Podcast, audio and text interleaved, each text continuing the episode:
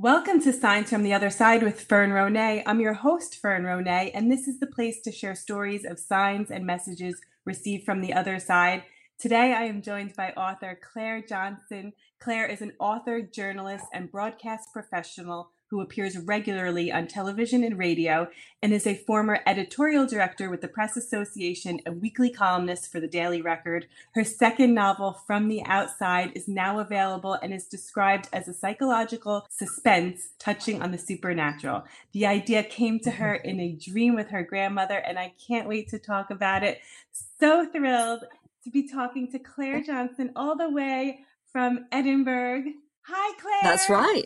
Hi, thank you for having me. Of course. So we connected on Twitter because one of my friends and fellow authors and fellow guest on the show, actually, she was in episode two, Jen Cannon, mm-hmm. tagged me in the Daily Mail article about you and your experiences. And she was like, look at this, Fern. And I was so excited to read that article and to learn more about you. So thank you so much yeah. for doing this. Thank you. So to set the stage, you grew up in Glasgow. No, I grew up in um, Edinburgh, in okay. Scotland. The capital of Scotland, and Glasgow is only about 40 miles away. Um, and I went to university in Glasgow. Okay. Uh, that is where a lot of, I guess, what people would describe as supernatural experiences premonitions started happening around the age of uh, 17, 18. So, were you close with your grandmother growing up? I was really close with her. Um, sadly she died when i was 15 um, and it was really sudden. She was she was only 69 and she developed cancer and um, by the time she was diagnosed it was really too late. Uh, the the treatment was going to be what we call palliative care probably the same over there. Mm. um, going to get uh, some chemotherapy and she went into hospital to get the chemotherapy and she never came out. She reacted really badly to it and sadly died. So, I mean, I was absolutely heartbroken. And we had had a, a conversation just not long after she was diagnosed. She came to stay with uh, in our home and she was in bed. And I think I must have been saying to her how worried I was um, about this diagnosis and what was going to happen. And she had said to me, don't you worry, I will be there at your wedding. And at the time, of course, I took that, I was really heartened by that because I thought what she meant was she was going to be alive. You know, I thought, oh, well, I wouldn't get married for another 10, 15 years. Right. she thinks she's still going to be here then. And possibly that was what she meant. Mm-hmm. But uh, obviously, when she when she died when I was 15, I knew that wasn't going to be the story that I wrote about in the the, the, the Daily Mail that you'd picked up on was that when I got married at 30 and um, I, I did I did have what I might describe as a vision of her before I got married. I love this yeah. story so yeah. much. Even leading up to that, you have so many other great stories. So yes. When you were at university in Glasgow, that was where I call it the staircase yes. story um, yeah. happened. So before then, you had not experienced any kind of psychic or um, um, premonitions? There had been a build up to that. There had oh, been okay. up to that. So I when I moved to Glasgow, I was staying in an old tenement building um, where there were maybe about eight apartments, as um, you call them, we call them flats, um, on on that stairwell. And um, when I moved in with three friends, I, I don't know why, but I think I had I had come from quite a religious background, mm-hmm. and I was open minded, and I had developed this really silly thing with with mm-hmm. playing cards that just became more of a thing of you know telling people's futures and i became more and more accurate about being able to tell people about their families so i could you know guess stroke tell a lot about them just through this system i developed with cards did you get a feeling yeah. from the cards or you were just kind of playing with it at first I, you know i I find it really hard to remember what I was actually doing, but I was attaching different significances to different cards. Um, it was just a playing pack, but I had a system. That's so um, funny. You developed like your own tarot card system. Yeah, yeah, I know. Only when you're 17, really.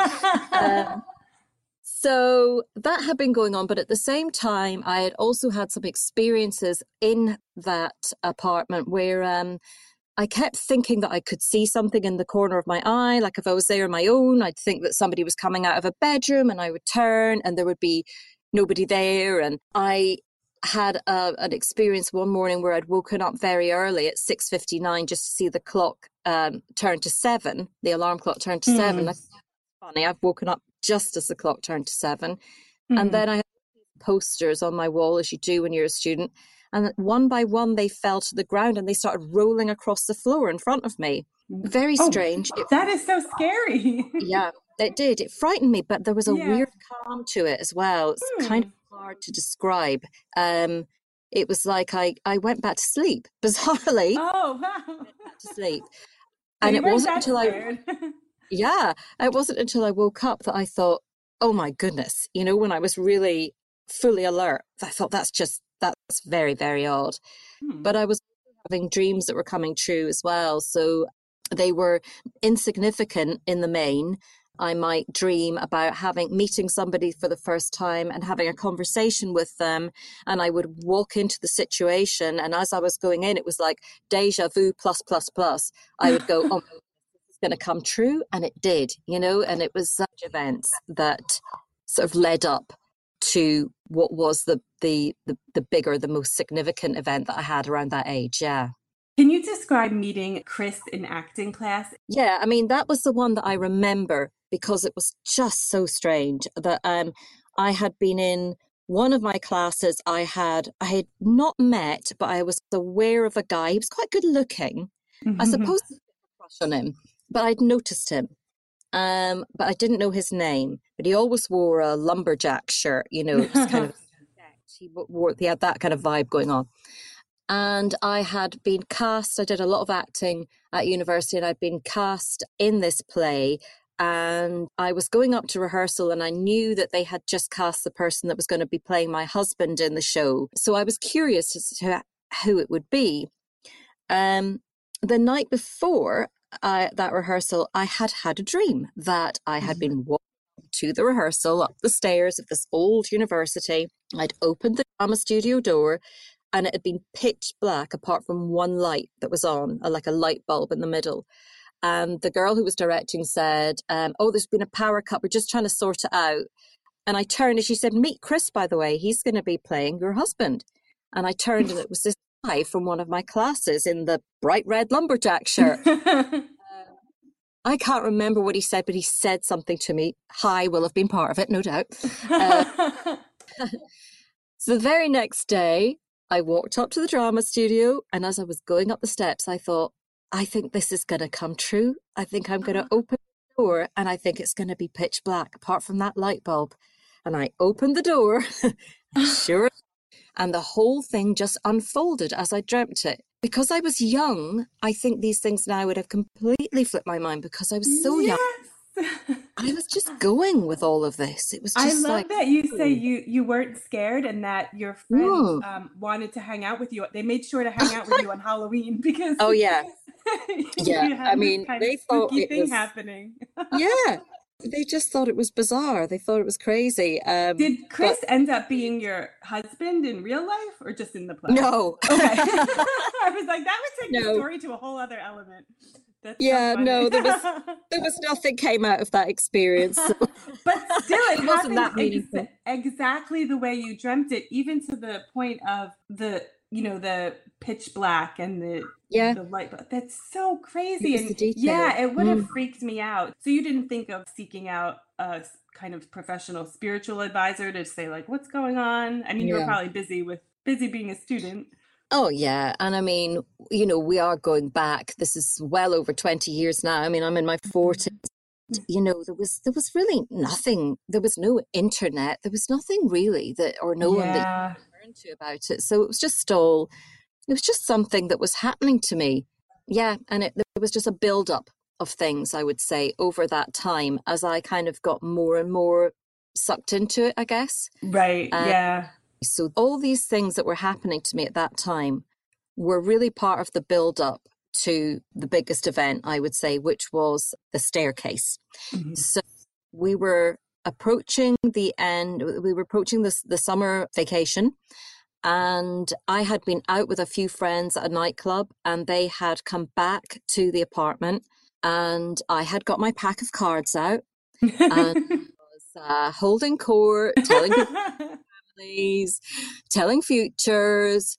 And I I just became a little bit agitated actually. I I sort of picked up on um, what I felt was a presence on the stairwell. And I must have been so convinced and convincing that four of my friends came out to the stairwell with me. And we sat on the stairs. Goodness knows what the neighbors made of all this. But anyway, sat on the, the on the stairs outside the apartment. I was on the second floor. And I felt that there had been a terrible accident. I just had a terrible, terrible feeling of danger and something horrific. And I knew that it was an accident. I knew it was something really bad. And I, I, w- I wouldn't really settle until we had literally walked right down into the basement and we were sitting um, with the, the trash bins out the back of, of the building, right, mm-hmm. at the, right at the ground floor. And I felt a little more comfortable then. And we kind of made this pact between us that the next day we were going to go out and see if we could find out something that had happened that I, I must have been, I thought I was picking up on. I I didn't we didn't get the chance to do that because the next morning the first sound that I heard I heard voices out on the stairway my bedroom backed right onto it and then I heard what sounded like something give way and then terrible terrible noise of something really heavy. I, I hoped, I thought it was furniture, sort of banging off the, the banisters, the railings on the way down, and then a crash. Um, the next thing I heard was an awful kind of wailing sound. It was horrible, really panicked voice shouting, I'm coming down. And I ran out um, and I looked over, and it had been our one of our upstairs neighbors right at the top had fallen sixty feet. I know so, this story, and I'm still like, I. I know I it's just I have the adrenaline going oh. thinking about it. So awful, and I was again so young. I was really panicked. I mean, I was absolutely terrified. His friend at the top shouted at me to go down and hold his hand. Oh. Uh, I know, and so my my uh, roommate came out behind me and we walked down the stairs or we ran down the stairs and she sat with him and held his hand and I I was very panicked because mm-hmm. I knew I felt that it was related to the night before and I had a horrible feeling that I'd caused it. I mean, I just my mind was blown. He he was a doctor and he this is too much information possibly, but he dripping from his nose and he felt he was telling us that when the ambulance arrived we had to tell them something about i think he thought that his he had broken his skull. Anyway the ambulance came and we learned the next day that he had survived which was fantastic. Thankfully. Yeah he yeah. had broken a lot of bones but he had survived and that was a huge relief but wow and the reason was because wasn't he opening a door to mm-hmm. the attic and he slipped and fell and he that's fell right 60 feet 60 yeah. feet is yeah several that's stories right. he he should have died in that fall really uh, yeah. With, if we were looking at the odds he had been the attic had been if you can imagine a almost like a winding stairwell with an attic right at the center of the building and he, so he had been on the the banister sort of um, leaning against that, grasping for the attic, which was just above him, and a piece of wood that he'd grasped for gave way, and he lost his balance and went over the, the banister. And he was banging what I heard the sound of banging. He I don't know if he'd been grasping or if he had just fortunately been thumping against the banisters on the way down because it had broken his fall enough to save his life. Wow. Uh, yeah, I, in the papers it was reported as a miracle, and you know at the time yeah. I felt something terrible, but I think looking back now, I think i'd just probably foreseen it. Yes, um, yes, I just picked up on it. Yes. Uh, did you yeah. after that point? Did you kind of try to push these feelings yes. away, or did okay? Yeah. I was absolutely horrified by what had happened, and I never ever wanted to experience anything like that again. I don't know whether I said it out loud or whether it was just in my mind, but I said, I want this to stop, has to stop. Um, yeah. and, and it did, pretty much, it did. um, I didn't get those premonitions again, and I didn't do any, didn't dabble with cards, nothing after Yeah. that. Yeah, I don't blame you. I don't want to know the future. No, exactly. Sometimes too, it's it's just too much sometimes, and it was definitely for me at that age. It was just too much. Um, yeah. Yeah. yeah, I didn't want it. But the next experience was it wasn't a predicting the future type of experience, Mm. but it was an experience from the other side that was Yeah. beautiful and wonderful. This is more up my alley. if you could describe it with Nanny. Sure. So my grandmother, who I called Nanny, had said that she died when I was 15 and we'd had that conversation about my wedding. When I was, uh, I got married around 30 or at 30. And it had been, I think my mum and I probably had had a conversation about, oh, you remember, you know, she said she was going to be at the wedding. And it was a source of sadness. But to be honest, I was so busy. It hadn't been on my mind a lot, but it definitely registered with me um, Mhm. for and what she said to me before she died about being at the wedding had always stayed with me. You know, being that age, probably when I was 15, you know, I had clung on to it so much. And uh, a couple of days before I got married, I was at home and I had taken, I had had a lie down. It was in the middle of the afternoon. And I was going through a checklist in my mind of everything that still had to be organized. Um, now, I got married at my mum and dad's home, and they had a, a really old, beautiful old home in um, the Scottish borders, which basically is just the countryside in the south of Scotland. Uh, so I was going to get married there. I was lying down resting. It's quite difficult to describe this because I hadn't I hadn't fallen asleep, but I was in a very very relaxed place where your mind starts to drift before sleep. So I was lying there with checklist, checklist, checklist, and then slowly I just moved into a different place in my mind. And it was like my eyes were shut, but it was like something playing out before me. It was im- imposed on my mind. I was suddenly standing outside my mum's bedroom, and she was in there with my sister, and I was in my wedding dress. And they were, I mean, this is typical of my sister. I'd be waiting for her on my wedding day. she was uh you know they were flapping around trying to trying to get ready and i was going come on you know we're going to have to go soon and i became aware of something to my left i turned around and i saw my grandmother nanny coming up the staircase behind me um, and it was just really natural as if she'd been there all along and it coming up the stairs and looking at me and smiling and that was it we just had eye contact for a couple of seconds and it was over Mhm. and I just knew that she was saying, "I'm here. I'm here too." That was that was the message that came across without her saying anything to me. Yeah, it was a fantastic experience. It really was, and I think with something like that, when you know, you know.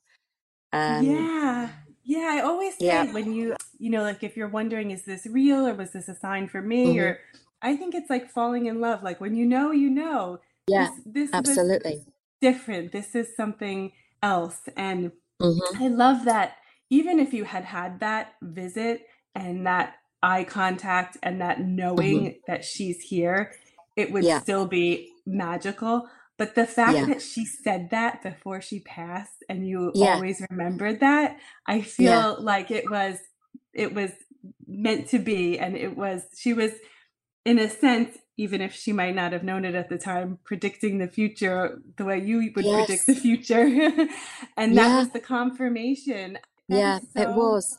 that's awesome. And your mom had a similar experience years later. Well, yeah, yeah, because I told my mom, and um, when I told her, I could see, I could see that she believed me, um, and I could just see a little twinge of sadness in her eyes, and um, I knew that she was thinking, "Oh, that's lovely that happened for you, but I haven't seen her." yeah uh, And it wasn't until a couple of years later, in fact, probably five years later, that my sister, I had a probably a three year old and 18 month old by then, you know, really mm-hmm. young children. And my sister had a child of around three and she had just had twins. oh wow. She lived in London, but she'd come back up to stay with my mum to help her look after the twins. And they had been born premature and they needed a lot of care. So it was really, really full on for her. She was, my mum was just running around and she was doing so much laundry. Um, she was exhausted. We could all see she was exhausted. Yeah. She had sat down one night in the armchair in her in her home. Um, she was just about to put the TV on, and just very like me, she had closed her eyes. It was kind of like, oh, you know, closed her eyes just for a moment.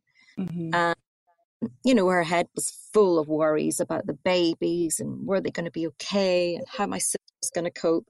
And then, exactly as had happened to me, she just felt transported in her mind. And she was suddenly sitting in her laundry room and she had an old um she still uses it she has like a press for her her sheets i don't know if you can visualize that but it's a hot press that you roll the sheets through mm-hmm. um turn so you can turn out sheets more quickly in her in her mind she was there putting bed sheets through and the back her back door was just behind her and suddenly the back door opened and my grandmother walked in and just as I had experienced, they just turned and they had eye contact.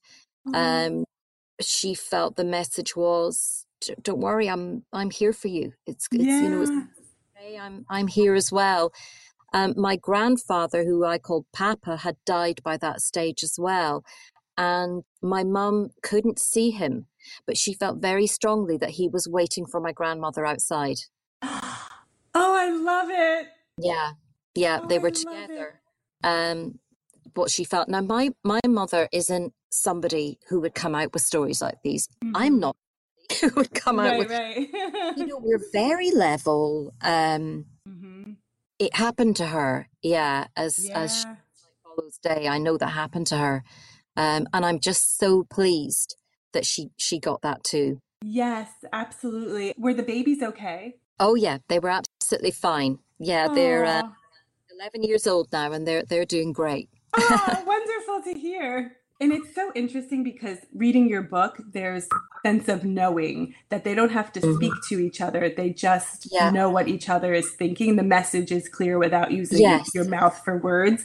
And I love that that's exactly what happened for you with your grandmother and yeah. your mom with your grandmother and the knowing of of dad's just outside waiting. Yes, I based that moment um, on my own experience. There's a there's a moment in the book that the, the book is basically about a twin who dies, a very successful man from Edinburgh who dies in a car crash, and he watches the impact of his death on his twin brother um, and his wife, and he has a, that kind of connection with his twin, and it was based on the connection that I had with my my grandmother. Mm-hmm. Um, different people will have different connections with loved ones who have passed, but I could only base it on my own experience. And so this this dream that you always remembered, of course, mm. you were inspired to write from the outside because of that dream. Yeah, yeah. I think so. Um, there were a couple of things around that time. So there was that experience that I had had, and this very strong belief that death is not the end that's what ex- that experience left me with. I've always been quite religious. I've always I've always believed in God. I've always believed in a greater power, mm-hmm. and I I just think we don't know. We we don't know the half. We don't know mm-hmm. anything.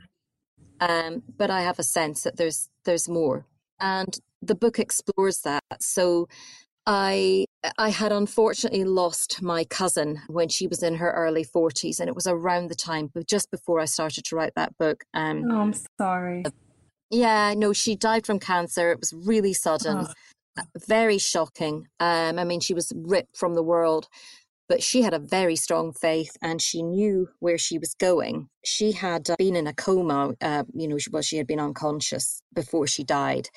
Just as had happened with my mum and I, another cousin had seen her in a dream before she died.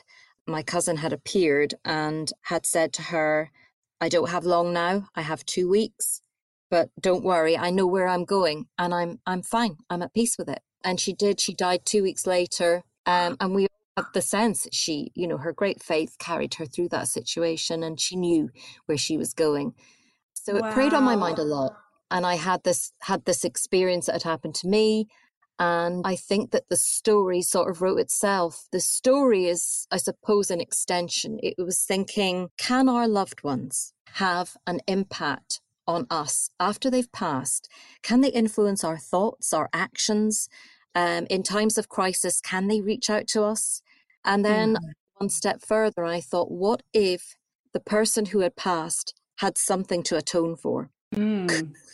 Make amends from beyond the grave. And that is what From the Outside looks at. Is it very different from your first book? Yes. The first book, well, From the Outside was actually the first novel that I wrote, but it's the second to be published. And there's a ah. whole behind that. I had another publisher for it. They had asked me to write a more commercial piece of fiction. Mm. Uh, that they would that would be the first release and so i wrote a political thriller called poles apart and that's just a really pacey is quite nuanced it's it's set around a general election here in the uk where mm. a political leader who has a wife who's an actress and she's quite a controversial figure. And basically, as they go through this political campaign, he's doing really well in the polls. But because of the controversy around her, she sort of threatens to bring him down. And so he has to sort of cast her off halfway through the campaign.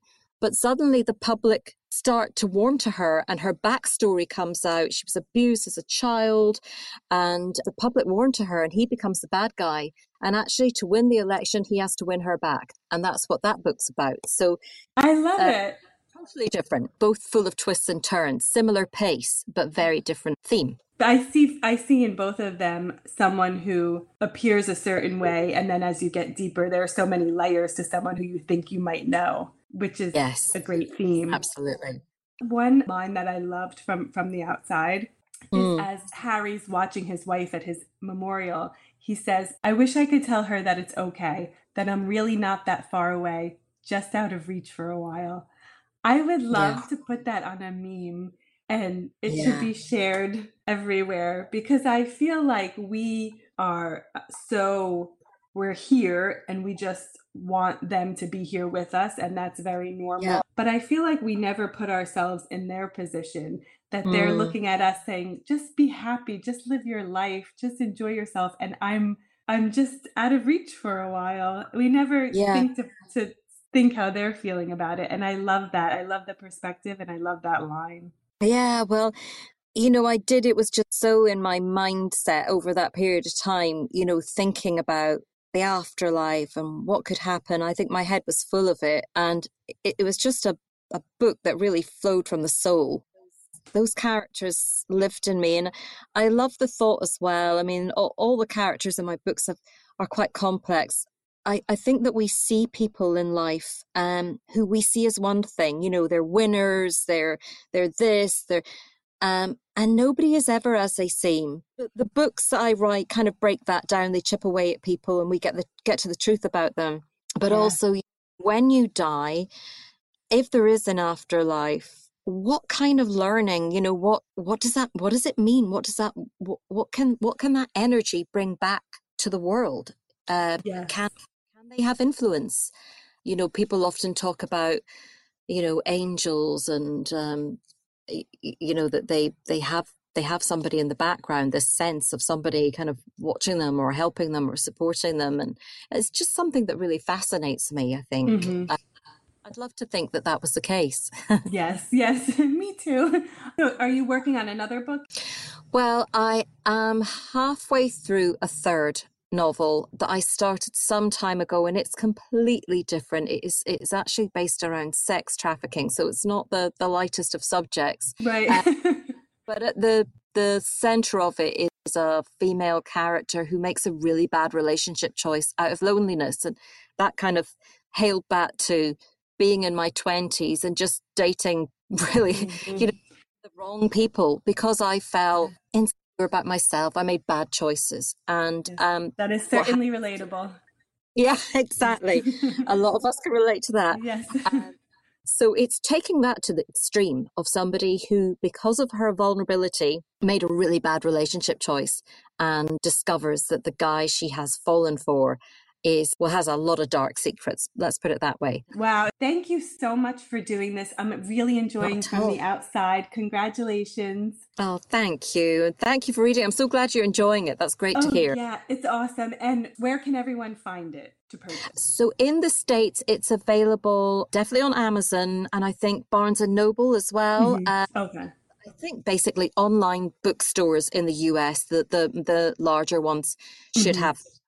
Yeah, so please do check it out, and I would love to hear from people as well, as I'm sure you do. Yes. Their experiences and you know how they how they related to the story. Where can everyone find you on social media? They can find me on Twitter at Clare C L A R E S underscore J is the is the easiest place to find me, or on Facebook. And your website, your website, I noticed was not clarejohnston.com. Yes, I know. Don't. Uh, my website is honest.scot. Um, I, I a vlog called the Honest Channel on YouTube, and I so I've tied the whole thing in. I love it. Yeah, I'm. If I'm known for one thing, it's being absolutely honest. That's a good thing. That's a good thing. So I will put all of these links in the show notes. Thank you again so much. You take care. You too. Thank you. Thank you for listening to Signs from the Other Side. You can find me, Fern Ronay, on all social media at Fern Ronay, R O N A Y, and be sure to rate, review, and subscribe so there can be more episodes of Signs from the Other Side in the future. Thank you again and sweet dreams.